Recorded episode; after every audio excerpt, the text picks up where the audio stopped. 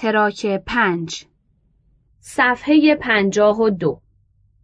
و خدای سبحان همین معنا یعنی اختلاف سبیل و راههایی را که به سوی او منتهی می شود و اینکه همه آن سبیل ها از سرات مستقیم و مستاق آنند در یک مثلی که برای حق و باطل زده بیان کرده و فرموده انزل من السماع ما فصالت عودیت بقدرها فاحتمل السیل زبد رابیا و مما یغدون علیه فی النار ابتغاء هلیه او متاع زبد مثله كذلك يزرب الله الحق والباطل. فأما الزبد فيذهب جفاء وأما ما ينفع الناس فيمكث في الأرض كذلك يضرب الله الامثال خدا آبی از آسمان میفرستد. سیلگیرها هر یک به قدر ظرفیت خود جاری شدند. پس سیل کفی بلند با خدا آورد از آنچه هم که شما در آتش بر آن میدمید تا زیوری یا اساسی بسازید نیز کفی مانند کف سیل هست خدا این چنین حق و باطل را مثل می‌زند که کف بیفایده بعد از خوش شدن از بین می رود و اما آنچه به حال مردم نافع است در زمین باقی می ماند. خدا مثلها را این چنین می‌زند. سوره رد آیه هفته به طوری که ملاحظه میفرمایید در این مثل ظرفیت دلها و فهمها را در گرفتن معارف و کمالات مختلف دانسته است. در عین اینکه آن معارف همه و همه مانند باران متکی و منتهی به یک رزقی است آسمانی. در آن مثل یک آب بود ولی به اشکال مختلف. از نظر کمی و زیادی سیل درآمد. در معارف نیز یک چیز است عنایتی است آسمانی. اما در هر دلی به شکلی و اندازه خاص در میآید که تمامی این بحث در زیل خود آیه سوره رد انشاءالله خواهد آمد و بالاخره این نیز یکی از تفاوت‌های سرات مستقیم با سبل است و یا بگو یکی از خصوصیات آن است. حال که این هفت مقدمه روشن گردید معلوم شد که سرات مستقیم راهی است به سوی خدا که هر راه دیگری که خلایق به سوی خدا دارند شعبه ای از آن است. و هر طریقی که آدمی را به سوی خدا راهنمایی می کند بهره از سرات مستقیم را داراست. به معنا که هر راهی و طریقی که فرض شود به آن مقدار آدمی را به سوی خدا و حق راهنمایی می کند که خودش از سرات مستقیم دارا و متضمن باشد. اگر آن راه به مقدار اندکی از سرات مستقیم را دارا باشد رهرو خود را کمتر به سوی خدا میکشاند و اگر بیشتر داشته باشد بیشتر میکشاند. و اما خود سرات مستقیم بدون هیچ قید و شرطی رهرو خود را به سوی خدا هدایت می کند و میرساند. و به همین جهت خدای تعالی نام آن را سرات مستقیم نهاد. چون کلمه سرات به معنای راه روشن است زیرا از ماده سرطه گرفته شده که به معنای بلعیدن است. و راه روشن که انهو رهرو خود را بلعیده و در مجرای گلوی خیش فرو برده که دیگر نمی‌تواند این سو آن سو منحرف شود و نیز نمی‌گذارد که از شکمش بیرون شود. و کلمه مستقیم هم به معنای هر چیزی است که بخواهد روی پای خود بایستد و بتواند بدون اینکه به چیزی تکیه کند بر کنترل و تعادل خود و متعلقات خود مسلط باشد. مانند انسان ایستاده‌ای که بر امور خود مسلط است. در نتیجه برگشت معنای مستقیم به چیزی است که وضعش تغییر و تخلف پذیر نباشد. حال که معنای سرات آن شد و معنای مستقیم این پس سرات مستقیم عبارت می شود از سراتی که در هدایت مردم و رساندنشان به سوی قایت و مقصدشان تخلف نکند و صد درصد این اثر خود را ببخشد. همچنان که خدای تعالی در آیه شریفه فاما الذین آمنوا بالله واعتصموا به فسيدخلهم في رحمت منه و فضل و یهدیهم الیه صراطا مستقیما. و اما آنهایی که به خدا ایمان آورده و از او خواستند تا حفظشان کند به زودی خدایشان داخل رحمت خاصی از رحمتهای خود نموده و به سوی خیش هدایت می کند هدایتی که همان سرات مستقیم است. سوره نسا آیه 174 آن راهی را که هرگز در هدایت رهرو خود تخلف ننموده و دائما بر حال خود باقی است سرات مستقیم نامیده.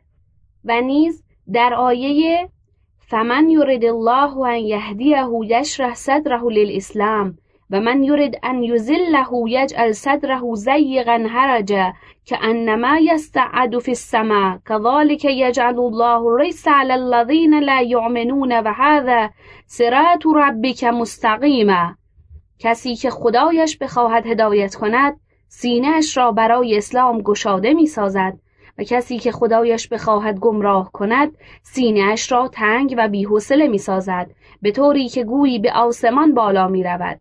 آری این چنین خداوند پلیدی را بر آنان که ایمان ندارند مسلط می سازد و این راه مستقیم پروردگار توست. سوره انعام آیه 125 طریقه مستقیم خود را غیر مختلف و غیر قابل تخلف معرفی کرده و نیز در آیه قال هذا صراط علی مستقیم. ان عبادی لیس لك علیهم سلطان. الا من اتبعك من الغاوین. فرمود این صراط مستقیم من است و من خود را بدان ملزم کردم. به درستی بندگان من کسانی اند که تو نمی‌توانی بر آنان تسلط یابی مگر آن گمراهی که خودش به اختیار خود پیروی تو را بپذیرد. سوره هجر آیه چهل و دو. سنت و طریقه مستقیم خود را دائمی و غیر قابل تغییر معرفی فرموده. و در حقیقت می‌خواهد بفرماید فلن تجد لسنت الله تبدیلا ولن تجد لسنت الله تحویلا. برای سنت خدا نه تبدیلی خواهی یافت و نه دگرگونی. سوره فاطر آیه چهل و سه. پس از آنچه که ما درباره سرات مستقیم گفتیم پنج نکته به دست آمد. صفحه پنجاه و چهار. نکته اول. اینکه طرقی که به سوی خدای تعالی منتهی می شود از نظر کمال و نقص و نایابی و رواجی و دوری و نزدیکیش از منبع حقیقت و از سرات مستقیم مختلف است. مانند طریقه اسلام و ایمان عبادت و اخلاص و اخبات همچنان که در مقابل این نامبرده ها کفر و شرک و جهود و تقیان و معصیت نیز از مراتب مختلفی از گمراهی را دارا هستند. همچنان که قرآن کریم درباره هر دو سن فرموده ولکل درجات مما عملوا ولیوفیهم اعمالهم و هم لا یظلمون برای هر دسته درجاتی است از آنچه می کنند تا خدا سزای عملشان را به کمال و تمام بدهد و ایشان ستم نمی شوند. سوره احقاف آیه 19 و این معنا نظیر معارف الهی است که عقول در تلقی و درک آن مختلف است چون استعدادها مختلف و به الوان قابلیتها متلون است همچنان که آیه شریفه 17 از سوره رد نیز به این اختلاف گواهی می‌داد. نکته دوم اینکه همانطور که سرات مستقیم، مهیمن و مافوق همه سبیل هاست، همچنین اصحاب سرات مستقیم که خدا آنان را در آن سرات جای داده، مهیمن و مافوق سایر مردمند. چون خدای تعالی امور آنان را خودش به عهده گرفته و امور مردم را به عهده آنان نهاده و امر هدایت ایشان را به آنان واگذار نموده و فرموده و حسن اولئک رفیقا اینان بهترین رفیقند سوره نسا آیه 69 و نیز فرموده اینما ولیکم الله و رسوله والذین آمنوا والذین یقیمون الصلاة و یؤتون الزکات و هم راکعون. تنها ولی و سرپرست شما خداست و رسول او و آنان که ایمان آوردند یعنی آنان که نماز می‌گذارند و در حال رکوع صدقه می‌دهند. سوره ماعده آیه پنجاه و پنج. که به حکم آیه اول سرات مستقیم و یا بگو سرات الذین انعم الله علیهم.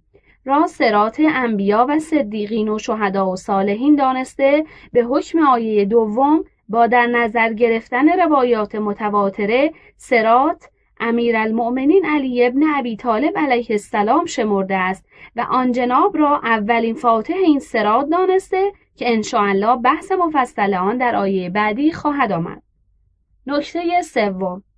اینکه وقتی می‌گوییم ما را به سوی سرات مستقیم هدایت فرما هدایت به سوی سرات مستقیم وقتی معنایش مشخص می شود که معنای سرات مستقیم معین گردد. لذا ما نخست به بحث لغویان پرداخته می‌گوییم در سهاه گفته هدایت به معنای دلالت است. سایر علمای اهل لغت پاورقی چهار. از سهاه للجوهری جلد شش صفحه 25 الی 33 ادامه مت به وی اشکال کردند که این کلمه همه جا به معنای دلالت نیست بلکه وقتی به معنای دلالت است که مفعول دومش را به وسیله کلمه الا بگیرد. و اما در جایی که خودش و بدون کلمه نام برده هر دو مفعول خود را گرفته باشد نظیر آیه اهدن که هم زمیر نا و هم سرات را مفعول گرفته به معنای ایصال و رساندن مطلوب است. مثل کسی که در مقابل شخصی که می‌پرسد منزل زید کجاست؟ دست او را گرفته بدون دادن آدرس و دلالت زبانی او را به در خانه زید برساند. و استدلال کردند به امثال آیه اینک لا تهدی من احببت ولکن الله یهدی من یشاء تو هر کس را که دوست بداری هدایت نمی کنی ولکن خداست که هر که را بخواهد هدایت می کند. سوره قصص آیه 56 که چون کلمه هدایت در آن هر دو مفعول را بدون حرف الا گرفته به معنای رساندن به مطلوب است نه راهنمایی چون دلالت و راهنمایی چیزی نیست که از پیغمبر صلی الله علیه و آله و سلم نفی شود. زیرا او همواره دلالت می‌کرد. پس معنا ندارد آیه نام برده بفرماید تو هر کس را بخواهی دلالت نمی کنی. به خلاف اینکه کلمه نام برده به معنای رساندن به هدف باشد. که در این صورت صحیح است بفرماید تو نمی توانی هر که را بخواهی به هدف برسانی. و در آیه و لهدینا هم هم مستقیما. سوره نسا آیه 68 که راجع به هدایت خدا یعنی رساندن به مطلوب و هدف است آن را بدون حرف الا متعدی به دو مفعول کرده است. به خلاف آیه و این نکل تهدی الى صراط مستقیم سوره شورا آیه پنجاه و دو که راجع به هدایت رسول خدا صلی الله علیه و آله و سلم است. کلمه هدایت را با حرف الا متعدی به دو مفعول کرده است. پس معلوم می شود هدایت هر جا که به معنای رساندن به مطلوب و هدف باشد به خودی خود به هر دو مفعول متعدی می شود و هر جا که به معنای نشان دادن راه و دلالت بدان باشد با حرف الا به دو مفعول متعدی می شود این اشکالی بود که به صاحب سهاه کردند ولکن اشکالشان وارد نیست. چون در آیه 56 سوره قصص که هدایت را از رسول خدا صلی الله علیه و آله و سلم نفی می‌کرد نفی در آن مربوط به حقیقت هدایت است که قائم به ذات خدای تعالی است. می‌خواهد بفرماید مالک حقیقی خدای تعالی است نه اینکه تو اصلا دخالتی در آن نداری. و به عبارتی ساده تر آیه نام برده در مقام نفی کمال است نه نفی حقیقت. علاوه بر اینکه خود قرآن کریم آن آیه را در صورتی که معنایشان باشد که اشکال کنندگان پنداشته اند نقض نموده از مؤمن آل فرعون حکایت می کند که گفت یا قوم تبعون عهدکم سبیل الرشاد. ای مردم مرا پیروی کنید تا شما را به رشاد برسانم. سوره قافر آیه 38 پس حق مطلب این است که معنای هدایت در آنجا که با حرف الا مفعول دوم را بگیرد و آنجا که به خودی خود بگیرد متفاوت نمی شود و به طور کلی این کلمه چه به معنای دلالت باشد و چه به معنای رساندن به هدف در گرفتن مفعول دوم محتاج به حرف الا هست چیزی که هست اگر می‌بینیم گاهی بدون این حرف مفعول دوم را گرفته احتمال می دهیم از باب عبارت متداول دخلت و دار باشد که در واقع دخلت و دار داخل در خانه شدم می باشد. و کوتاه سخنان که هدایت عبارت است از دلالت و نشان دادن هدف به وسیله نشان دادن راه و این خود یک نحوه رساندن به هدف است و کار خداست چیزی که هست خدای تعالی سنتش بر این جریان یافته که امور را از مجرای اسباب به جریان اندازد و در مسئله هدایت هم وسیله فراهم می کند تا مطلوب و هدف برای هر که او بخواهد روشن گشته و بندهش در مسیر زندگی به هدف نهایی خود برسد. و این معنا را خدای سبحان بیان نموده فرموده فمن یرد الله ان یهدیه یشرح صدره للاسلام خداوند هر که را بخواهد هدایت کند سینه او را برای اسلام پذیرا نموده و ظرفیت می‌دهد سوره انعام آیه 125 و نیز فرموده ثم تلین جلودهم و قلوبهم الى ذکر الله ذالک هدى الله یهدی به من یشاء. سپس پوست بدن و دلهایشان به سوی یاد خدا نرم می شود و میل می کند این هدایت خداست که هر که را بخواهد از آن موهبت برخوردار می سازد. سوره زمر آیه 23 و اگر در آیه اخیر لینت و نرم شدن با حرف الا متعدی شده از این جهت بوده که کلمه نامبرده به معنای میل، اطمینان و امثال آن را متضمن است. و این گونه کلمات همیشه با حرف الا متعدی می شوند و در حقیقت لینت نامبرده عبارت است از صفتی که خدا در قلب بندهش پدید می آورد که به خاطر آن صفت و حالت یاد خدا را میپذیرد و بدان میل نموده اطمینان و آرامش مییابد. و همانطور که سبیل ها مختلفند هدایت نیز به اختلاف آنها مختلف می شود چون هدایت به سوی آن سبیل هاست. پس برای هر سبیلی هدایتی است قبل از آن و مختص به آن. آیه شریفه والذین جاهدوا فینا لنهدینهم سبلنا و این الله لمع المحسنین و کسانی که در ما جهاد می کنند ما ایشان را حتما به راه های خود هدایت می کنیم و به درستی خدا با نیکوکاران است. سوره انکبوت آیه 69 نیز به این اختلاف اشاره می کند چون فرق است بین اینکه بنده خدا در راه خدا جهاد کند و بین اینکه در خدا جهاد کند. در اولی شخص مجاهد سلامت سبیل و از میان برداشتن موانع آن را می‌خواهد به خلاف مجاهد در دومی که او خود خدا را می‌خواهد و رضای او را میطلبد و خدا هم هدایت به سوی سبیل را برایش ادامه می‌دهد. البته سبیلی که او لیاقت و استعدادش را داشته باشد و همچنین از آن سبیل به سبیل دیگر تا آنجا که وی را مختص به ذات خود جلت عظمتو کند. چهارم این که سرات مستقیم از آنجایی که امری است که در تمامی های مختلف محفوظ می باشد لذا صحیح است که یک انسان هدایت شده باز هم به سوی آن هدایت شود. خدای تعالی او را از سرات به سوی سرات هدایت کند به این که سبیلی که قبلا به سوی آن هدایتش کرده بوده با هدایت بیشتری تکمیل نموده به سبیلی که مافوق سبیل قبلی است هدایت فرماید. پس اگر می‌بینیم که در آیات مورد بحث که حکایت زبان حال بندگان هدایت شده خداست از زبان ایشان حکایت می کند که همه روزه می‌گویند ما را به سوی سرات مستقیم هدایت فرما نباید تعجب کنیم و یا اشکال کنیم که چنین افرادی هدایت شدن دیگر چه معنا دارد از خدا طلب هدایت کنند و این در حقیقت تحصیل حاصل است و تحصیل حاصل محال است. و چیزی که محال است سوال بدان تعلق نمی‌گیرد و درخواست کردنی نیست. زیرا جوابش از مطلب بالا معلوم شد چون گفتیم سرا در ضمن همه سبیل ها هست و گفتیم سبیل ها بسیار و دارای مراتبی بسیارند. چون چنین است بنده خدا از خدا می‌خواهد که او را از سراتی یعنی سبیلی به سراتی دیگر که مافوق آن است هدایت کند و نیز از آن به مافوق دیگر. و نیز نباید اشکال کنیم به اینکه اصلا درخواست هدایت به سوی سرات مستقیم از مسلمانی که دینش کاملترین ادیان و سراتش مستقیم ترین سرات هاست صحیح نیست و معنای بدی می‌دهد چون میرساند که وی خود را در سرات مستقیم ندانسته و درخواست دینی کاملتر می کند.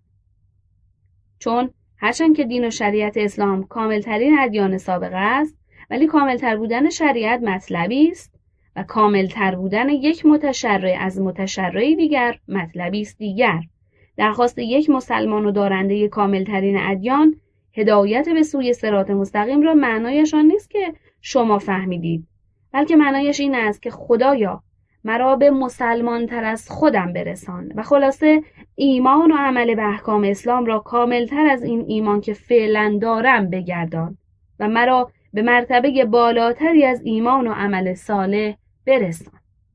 یک مسئله ساده مطلب را روشن می سازد و آن این است که هرچند که دین اسلام از دین نوح و موسی و عیسی علیه السلام کامل تر است ولی آیا یک فرد مسلمان معمولی از نظر کمالات معنوی به پایه نوح و موسی و عیسی علیهم السلام می‌رسد؟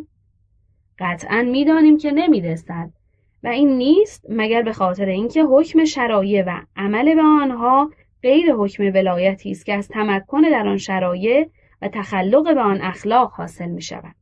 آری دارنده مقام توحید کامل و خالص هرچند از اهل شریعت های گذشته باشد کاملتر و برتر است از کسی که به آن مرتبه از توحید و اخلاص نرسیده و حیات معرفت در روح و جانش جایگزین نگشته و نور هدایت الهیه در قلبش راه نیافته است هرچند که او از اهل شریعت محمدیه صلی الله علیه و آله و سلم یعنی کاملترین و وسیعترین شریعت ها باشد. پس صحیح است چنین فردی از خدا درخواست هدایت به صراط مستقیم یعنی به راهی که کملین از شرایع گذشته داشتن بنماید هرچند که شریعت خود او کاملتر از شریعت آنان است. در اینجا به پاسخ عجیبی برمیخوریم که بعضی از مفسرین محقق و دانشمند از اشکال بالا دادهاند. پاسخی که مقام دانش وی با آن هیچ سازگاری ندارد. وی گفته به طور کلی دین خدا در همه ادوار بشریت یکی بوده و آن هم اسلام است و معارف اصولی آن که توحید و نبوت و معاد باشد و پاره فرویی که متفرع بر آن اصول است باز در همه شرایع یکی بوده. تنها مزیتی که شریعت محمدیه صلی الله علیه و آله و سلم بر شرایع سابق خود دارد این است که احکام فرعیه آن وسیعتر و شامل شعون بیشتری از زندگی انسان هاست.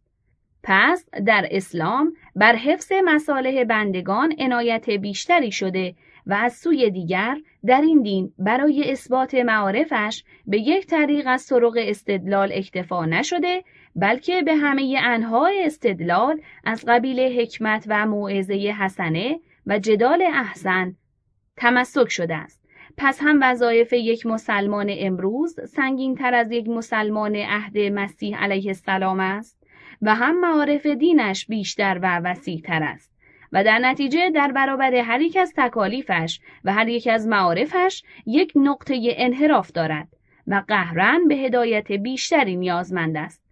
از این رو از خدا درخواست می کند که در سر دوراهی های بسیاری که دارد به راه مستقیمش هدایت کند. و هرچند که دین خدا یکی و معارف کلی و اصولی در همه آنها یکسان است ولیکن از آنجایی که گذشتگان از بشریت قبل از ما راه خدا را پیمودند و در این راه بر ما سبقت داشتند لذا خدای تعالی به ما دستور داده تا در کار آنان نظر کنیم و ببینیم چگونه در سر دوراهی های خود خود را حفظ کردند و از خدای خود استمداد نمودند.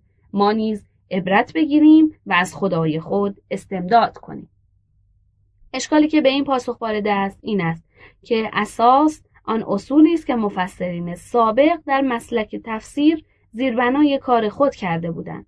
اصولی که مخالف با قواعد و اصول صحیح تفسیر است. و یکی از آن اصول ناصحیح این است. میپنداشتند حقیقت و واقعیت معارف اصولی دین یکی است مثلا واقعیت ایمان به خدا در نوح علیه السلام و در یک فرد از امت او یکی است و نیز ترس از خدا در آن دو یک حقیقت است و شدت و ضعفی در کار نیست و سخاوت و شجاعت و علم و تقوا و صبر و حلم و سایر کمالات معنوی در پیامبر اسلام و یک فرد عادی از امتش یک چیز است و چنان نیست که در رسول خدا صلی الله علیه و آله و سلم مرتبه عالیتر آنها و در آن فرد مرتبه دانی آنها باشد. و تنها تفاوتی که یک پیغمبر با یک فرد امتش و یا با یک پیغمبر دیگر دارد این است که خدا او را بزرگتر اعتبار کرده و رعیتش را کوچکتر شمرده. بدون اینکه این جعل و قرارداد خدا متکی بر تکوین و واقعیت خارجی باشد. عینا نظیر جعلی که در میان خود ما مردم است. یکی را پادشاه و بقیه را رعیت او اعتبار می‌کنیم. بدون اینکه از حیث وجود انسانی تفاوتی با یکدیگر داشته باشند. و این اصل منشا و ریشه دیگر دارد که خود زاییده آن است و آن این است که برای ماده اصالت قائل بودند و از آنچه ماورای ماده است یا به کلی نفی اصالت نموده یا درباره اصالت آن توقف می‌کردند. تنها از ماورای ماده خدا را آن هم به خاطر دلیل استثنا می‌کردند. و عامل این انحراف فکری یکی از دو چیز بود. یا به خاطر اعتمادی که به علوم مادی داشتند میپنداشتند که حس برای ما کافی است و احتیاجی به ماورای محسوسات نداریم. و یا علیاذ بالله قرآن را لایقان نمی‌دانستند که پیرامون آیاتش تدبر و موشکافی کنند. و می‌گفتند فهم عامی در درک معانی آن کافی است. این بحث دنباله طولانی دارد که الله تعالی در بحث های علمی آتیه از نظر خواننده خواهد گذشت. نکته پنجم. اینکه مزیت اصحاب سرات مستقیم بر سایرین و همچنین مزیت سرات آنان بر سبیل سایرین تنها به علم است نه عمل. آنان به مقام پروردگارشان علمی دارند که دیگران ندارند وگرنه در سابق هم گفتیم که در سبیل های پایین تر سرات مستقیم اعمال صالح کامل و بدون نقض نیز هست. پس وقتی برتری اصحاب سرات مستقیم به عمل نبود باقی نمیماند مگر علم. و اما اینکه آن علم چه علمی و چگونه علمی است انشاءالله در زیل آیه انزل من السماع ما فسالت اودیت و به قدرها سوره رد آیه 17 دربارهش بحث خواهیم کرد. در اینجا تنها می‌گوییم آیه یرفع الله الذین آمنوا منکم والذین اوتوا العلم درجات. خدا کسانی از شما را که ایمان دارند و کسانی که علم داده شدند به درجاتی بلند می کند. سوره مجادله آیه 11 و همچنین آیه الیه یسعد الکلم الطیب والعمل الصالح یرفعه.